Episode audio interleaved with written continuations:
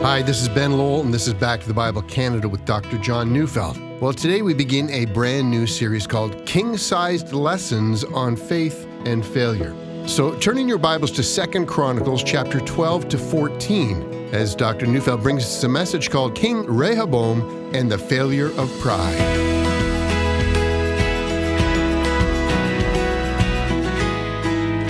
For one week, I'm going to be looking at the lives of five remarkable men. Now, I say they're remarkable, but that doesn't mean that they're all great men.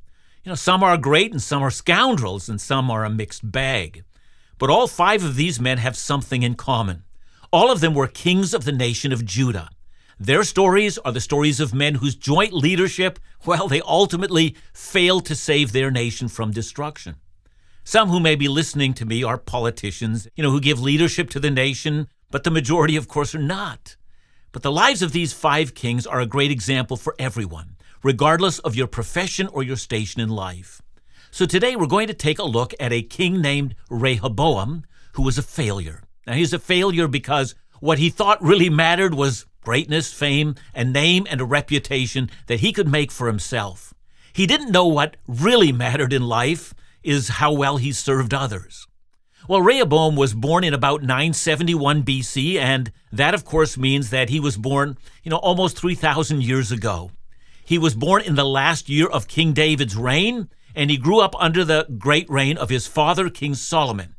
He became king at the age of 41. He lived another 17 years, and after that, he died at the age of 58.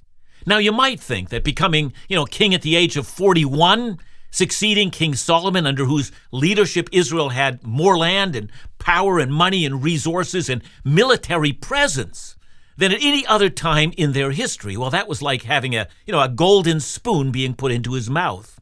And furthermore, you know, he was mature enough to rule well, and he had all the resources and power to do whatever he wanted. I mean, who wouldn't want to be a king over the greatest nation on earth at that time? And what's more, it was the chosen nation of God. That the great God had chosen this nation of all the nations on the earth to be his chosen possession. Wow, and at 41 years of age, at a time when men reach their most productive years, Rehoboam has become king. Perhaps he would be the greatest king in history. At least that's what Rehoboam dreamed about. He, he wanted greatness. He could almost taste it. But as we will see, life is what happens while you're making other plans. So I'm reading 2 Chronicles 10, verse 1. Rehoboam went to Shechem, for all Israel had come to Shechem to make him king. Well, that one verse gives the impression of a great day in the life of Rehoboam, but as we're going to see, it was also a tragic day. This was a time which would highlight his greatest failure, a king sized failure. You know, in one sense, Rehoboam's father was himself a king sized failure. I know that may seem strange, but listen, Solomon started so well and he ended so badly. And all of Solomon's unpaid bills were coming due, and Rehoboam would have had to pay them. He would pay for his father's king sized mistakes, his king sized unpaid bills. Well, the first unpaid bill was Solomon's blatant rebellion against God when he was an old man. You know, in his old age, Solomon ignored the law of God as he grew in power. Let me illustrate. Deuteronomy 17, 16 to 17 gives a clear instruction about how God wanted any king to conduct himself. It says, only he must not acquire many horses for himself, or cause the people to return to Egypt in order to acquire many horses. Since the Lord has said to you, You shall never return that way again. And he shall not acquire many wives for himself, lest his heart turn away, nor shall he acquire for himself excessive silver and gold. And what did Solomon do? The largest cache of horses and chariots in the world. And where did he get them? Well, he went to Egypt to get them. And what's more, he married Pharaoh's daughter to form a political alliance with Egypt. And this woman became a leader in the movement to bring pagan religions into Israel. And on top of that, Solomon had 1,000 wives and concubines, a number so large, no one in the earth had more wives than he. Each one of his 400 wives needed her own villa, and that was huge. And each one of these wives brought with them their servants and their gods and the priests associated with them and spread idolatry throughout Israel. And he filled Jerusalem with so much silver and gold that silver was as common as stone. And gold, well, Even the cups for drinking in his palace were made of pure gold. This was the first unpaid bill. Solomon rebelled against God by living in luxury. Well, the second unpaid bill came in the form of excessive taxation. In order to pay for his obscenely opulent lifestyle, Solomon introduced forced labor, literally taxed the rest of his kingdom into poverty to pay for his perverse wants. And the third unpaid bill came in the form of enemies. And one of the chief enemies was a man named Jeroboam. Initially, Jeroboam had been put in charge of forced labor, but he, he rebelled, and the king of Egypt gave him asylum there. And what's more, a leading prophet in Israel had prophesied that one day Jeroboam would tear Israel apart and take with him ten tribes of Israel. Now that Solomon was dead, Jeroboam was back. And that brings us to 2 Chronicles 10, verse 1. They've come to make Rehoboam, the son of Solomon, king in Shechem. Well, Shechem was the place where Israel had first ratified the covenant with God. Shechem had two mountains, Mount Gerizim and Mount Ebal, and it was there when Israel had first entered the promised land under Joshua that they had gone there to ratify the covenant. Half of Israel stood on one mountain and the other half on the other, and from there they repeated the words of the covenant. So I hope you can see this could have been Rehoboam's finest hour. He could have repented of his own sins at Shechem, and for the sins of his father, and for the sins of the people, and in humility returned to the Lord. But instead of seeing how fragile the unity of Israel had become, and how much he needed to pay his dad's bills, he rebelled.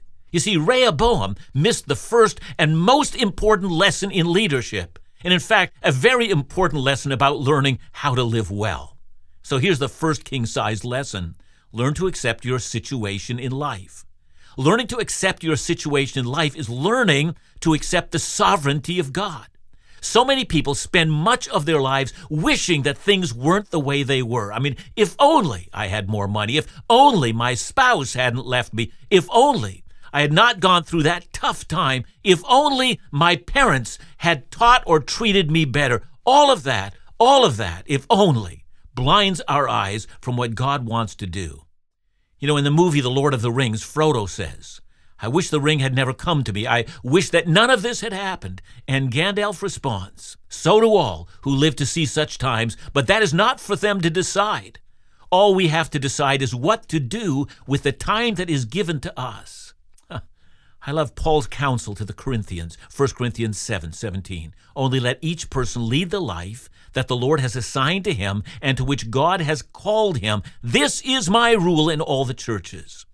And that's the first lesson Rehoboam missed. He didn't understand his hour or his assignment from God. He was so busy trying to be great. He never understood or accepted his position from God. So let's see how it plays out, shall we? 2 Chronicles 10 2 to 10. And as soon as Jeroboam the son of Nebat heard of it, for he was in Egypt where he had fled from King Solomon, then Jeroboam returned from Egypt, and they sent and called him. And Jeroboam and all Israel came and said to Rehoboam, Your father made our yoke heavy. Now therefore lighten the hard service of your father and his heavy yoke on us, and we will serve you. He said to them, Come to me again in three days. So the people went away. Then King Rehoboam took counsel with the old men who had stood before Solomon his father, while he was yet alive, saying, How do you advise me to answer this people? And they said to him, If you will be good to this people, and please them, and speak good words to them, then they will be your servants forever. But he abandoned the counsel that the old men gave him, and took counsel with the young men who had grown up with him, and stood before him. And he said to them, What do you advise that we answer this people who have said to me, Lighten the yoke that your father put on us? And the young men who had grown up with him said to him, Thus shall you speak to the people who said to you, Your father made our yoke heavy, but you lighten it for us. Thus shall you say to them, My little finger is thicker than my father's thighs. you know, here's now the second lesson that Rehoboam missed he didn't understand that his greatest contribution as the king of Israel was to bless the lives of the people of Israel. really, wasn't that the situation that Rehoboam now faced? Yep, he was facing the potential of rebellion. But a good leader can see far beyond that. See, the real issue was anger over unfair taxation. A taxation that was often reducing people to poverty, while the elite in the land lived in their opulent wealth. Seems that things never change. That's how they are today. And if Rehoboam would have seen that is his greatest problem, he would have served the people. But Rehoboam thought, My greatest problem is to advance my greatness among the people. Oh, what a failure.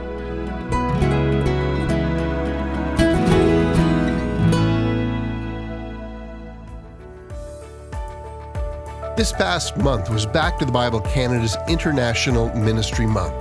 So, on behalf of everyone at Back to the Bible Canada and our international partners, we want to express our appreciation for the gracious gifts that we're given to sustain and grow the impact upon these global Bible teaching efforts.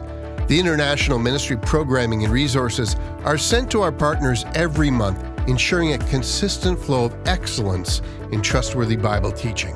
So please continue to pray and continue to consider how you might support these international initiatives.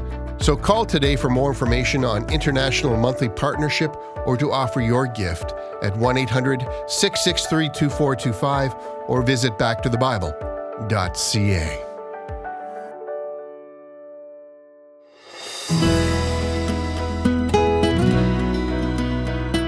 Rehoboam was facing rebellion, and so he sought counsel. What was he to do? He goes to his father's counselors who advise him to be a servant. Make your first act as king an act of blessing. But his own advisors say, make your first act of king a declaration of how great you are. What is being presented to Rehoboam now is the choice between a life of servant or a life that seeks one's own glory. In Luke chapter 22, 25 to 26, Jesus put it this way he said to them, The kings of the Gentiles exercise lordship over them, and those in authority over them are called benefactors. Not so with you. Rather, let the greatest among you become as the youngest, and the leader as one who serves. So Jesus, King of kings and Lord of lords, washes his disciples' feet, rode into Jerusalem on a donkey, and gave his life so that we might live. In contrast, Rehoboam was being presented with a model of demanding that the lives of others and their energy might be given to him so he can live in luxury. This is not just about leadership, it's about life. How do you want to live your life? Do you want to be someone great or do you want to be someone's servant? What motivates you? Do you want to be like Rehoboam or do you want to be like Jesus? That's a stark contrast. It's the choice before all of us. If you really want greatness, seek humility. Rehoboam simply couldn't go there. He wanted to show everyone that his little finger was thicker than his father's thigh. He wanted to show how much better he could do than Solomon. And then came his claim to fame. So let's read it. 2 Chronicles 10 14 to 16. King Rehoboam spoke to them according to the counsel of the young men, saying, My father made your yoke heavy, but I will add to it. My father disciplined you with whips, but I will discipline you with scorpions. So the king did not listen to the people, for it was a turn of affairs brought about by God, that the Lord might fulfill his words which he spoke by Ahijah the Shilonite to Jeroboam the son of Nebat. And when all Israel saw that the king did not listen to them, the people answered the king, What portion have we in David? We have no inheritance in the son of Jesse. Each of you to your tents, O Israel. Look now to your own house, David. So all Israel went to their tents. And that's what King Rehoboam is known for. He's the king whose foolishness brought an end to Israel as a nation. From that day on, that one nation was now divided into two nations. Ten tribes would abandon him and would be known as the nation of Israel. And he would be left ruling only two tribes, and his nation would be known as the nation of Judah. He was utterly humiliated. Now, you might think, you know, that's a life lesson of Rehoboam, the man whose pride led not to humility, but to humiliation. However, that's not all the case. Commentators who have tracked the career of Rehoboam's life will tell you that the midpoint of his career was the high point of his career. After his terrible error, well, he seems to catch his footing. So, how so? You know, first, he refused to go to war with Jeroboam of Israel and to try to get his kingdom back. And, and why did he do that? Well, it's because a prophet from God told him not to, and amazingly, he obeys. And then after that, Second Chronicles chapter 11 tells us he builds up the fortified cities not on the north, that is, on the border with Israel, because he doesn't want war there. He builds them on the south to build protection against Egyptian invasions. But he does something else. Jeroboam, king of the new nation of Israel, is setting up Israel as the headquarters for idolatry and false religion. And in response, Rehoboam opens up his kingdom for the servants of the Lord. The temple remains in Jerusalem's capital, and many people from the north come to Judah to worship the Lord at the temple. And all those who seek the Lord strengthen the kingdom of Judah. So you see, this too is part of Rehoboam's legacy. And from this, we learn another king sized lesson. You know, lesson number three is that failure at some point in our lives does not mean we need to continually be marked as a failure. And I think that's such an important lesson. I mean, perhaps you've fallen out of a marriage, or perhaps you've failed to raise your children well, or perhaps you've made a mess out of your career, or something else. And if you've failed in the past, that doesn't mean you're a failure. Listen to Romans 8:28, and we know that for those who love God, all things work together for good, for those who are called according to his purpose. See, that means that, well, my disappointments and my accomplishments and my successes and even my sins, that is, when I confess them and turn to the Lord, God can use anything, even sins and failures, if I turn them over to Him. Let me see it again. If you failed because of your own stupidity in the past, remember three things. One, God forgives. Christ bore your sins. It's forgiven. Stop looking at yourself, look at Christ. Number two, God has a plan for your restoration in His economy. Even your sins will work out for your good if you repent. And number three, you needn't spend the rest of your life worrying about what might have been, but rather looking forward to what God will use you for both now and in heaven. Failure at some point in your life doesn't mean you're a failure. If only Rehoboam would have remembered. But now comes a sobering lesson four. Pride is insidious and must be seen as a lifelong enemy. You don't ever defeat pride once and for all. It's never forever defeated. It was pride that caused Rehoboam to fail, and it would seem he hadn't quite mastered it. In fact, Rehoboam begins to repeat his sins. 2 Chronicles 12, verse 1. When the rule of Rehoboam was established and he was strong, he abandoned the law of the Lord and all Israel with him. So what did he do? Well, first he had 18 wives and 60 concubines. Secondly, according to 1 Kings, he got involved in the same kind of idolatry as dad, probably because of the same political alliances and all the idolatry with his political wives. And so people are coming over to him. His kingdom seems strong, and he's becoming proud, and he seems to say, I don't need God. He's again convinced that his little finger is really thicker than his father's thighs. And so God humiliated him a second time. Second Chronicles 12 tells us that because Rehoboam was unfaithful to God, God sent the king of Egypt to come up against Jerusalem, and in order to appease him, Rehoboam gave him the treasures in the house of the Lord. Well, it was so bad that the gold shields that Solomon had made for the guards who guarded the temple, those were taken away by the Egyptians, and Rehoboam had to replace them with bronze shields. The showcase of his failures were now obvious to everyone. So now here's the second legacy of Rehoboam. His first is that under him the United Kingdom was lost, a kingdom that would never be restored. But his second legacy is that the wealth of Solomon left his kingdom never to be restored. In fact, Rehoboam was one of those leaders whose legacy is that the kingdom he inherited was rich and large and powerful and famous, and the kingdom he left was small and poorer and under siege and little noticed. In fact, the legacy he left was a divided kingdom that was constantly at war with itself constantly getting smaller and weaker until it would eventually, after 300 years, be defeated. So here's a lesson you can humble yourself, or God will humble you. Which one do you want?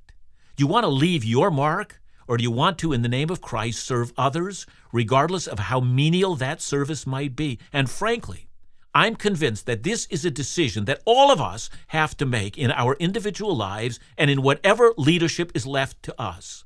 Shall we choose service, which leads ultimately to lasting glory, or shall we put ourselves first, which leads to everlasting humiliation?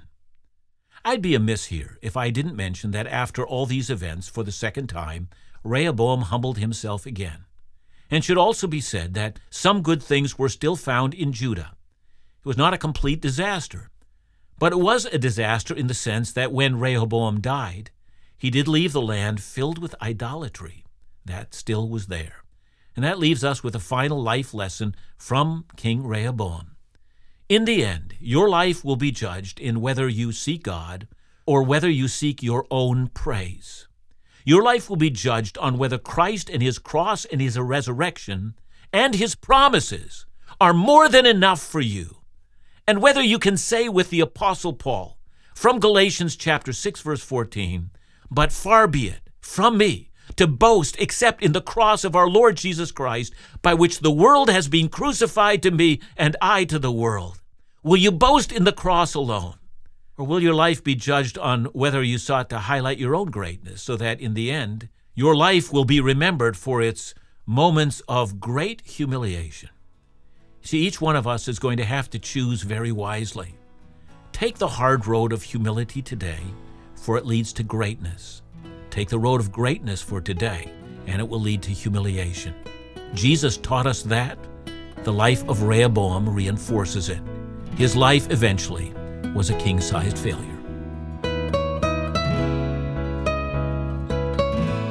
Thanks so much, John, and thanks for a great series that we're beginning. Let me ask you this, though. Why do you think that taking on the example of Christ's humility is, is so difficult for us to embrace? Well, a lot of it, I think, Ben, has to do that every single one of us wants to make our mark. Now, you know, it, it, takes some discussion to ask ourselves is it a good thing to want to make our mark in this world? And yet it's so deeply infused in our character. I mean, we want, you know, after we're gone, that there's something that we've left behind. And so, you know, we imagine that we have something amazing to contribute. You know, that's why so many people, when they get to the end of their lives, look back and they're just disappointed at what's happened. See, the humble individual, the one who takes upon themselves the example of Christ, lays aside their own visions of grandeur for themselves and then says, you know, far be it from me that I should glory except in the cross of our Lord Jesus Christ. So I would never boast about anything except that Jesus died for me and that I have been made into his child, and it's my delight to serve him so that he gets the glory, I get none. See, this is the battle of our entire lives, and this is what it means to live by faith. Uh, we, we don't use Rehoboam as our example. We would use Paul as our example. Uh, God forbid that I should glory save in the cross of Jesus. May that be what we say. Thanks so much, John. And remember to join us again tomorrow as we continue our series King Sized Lessons on Faith and Failure right here on Back to the Bible Canada. Bible teaching you can trust.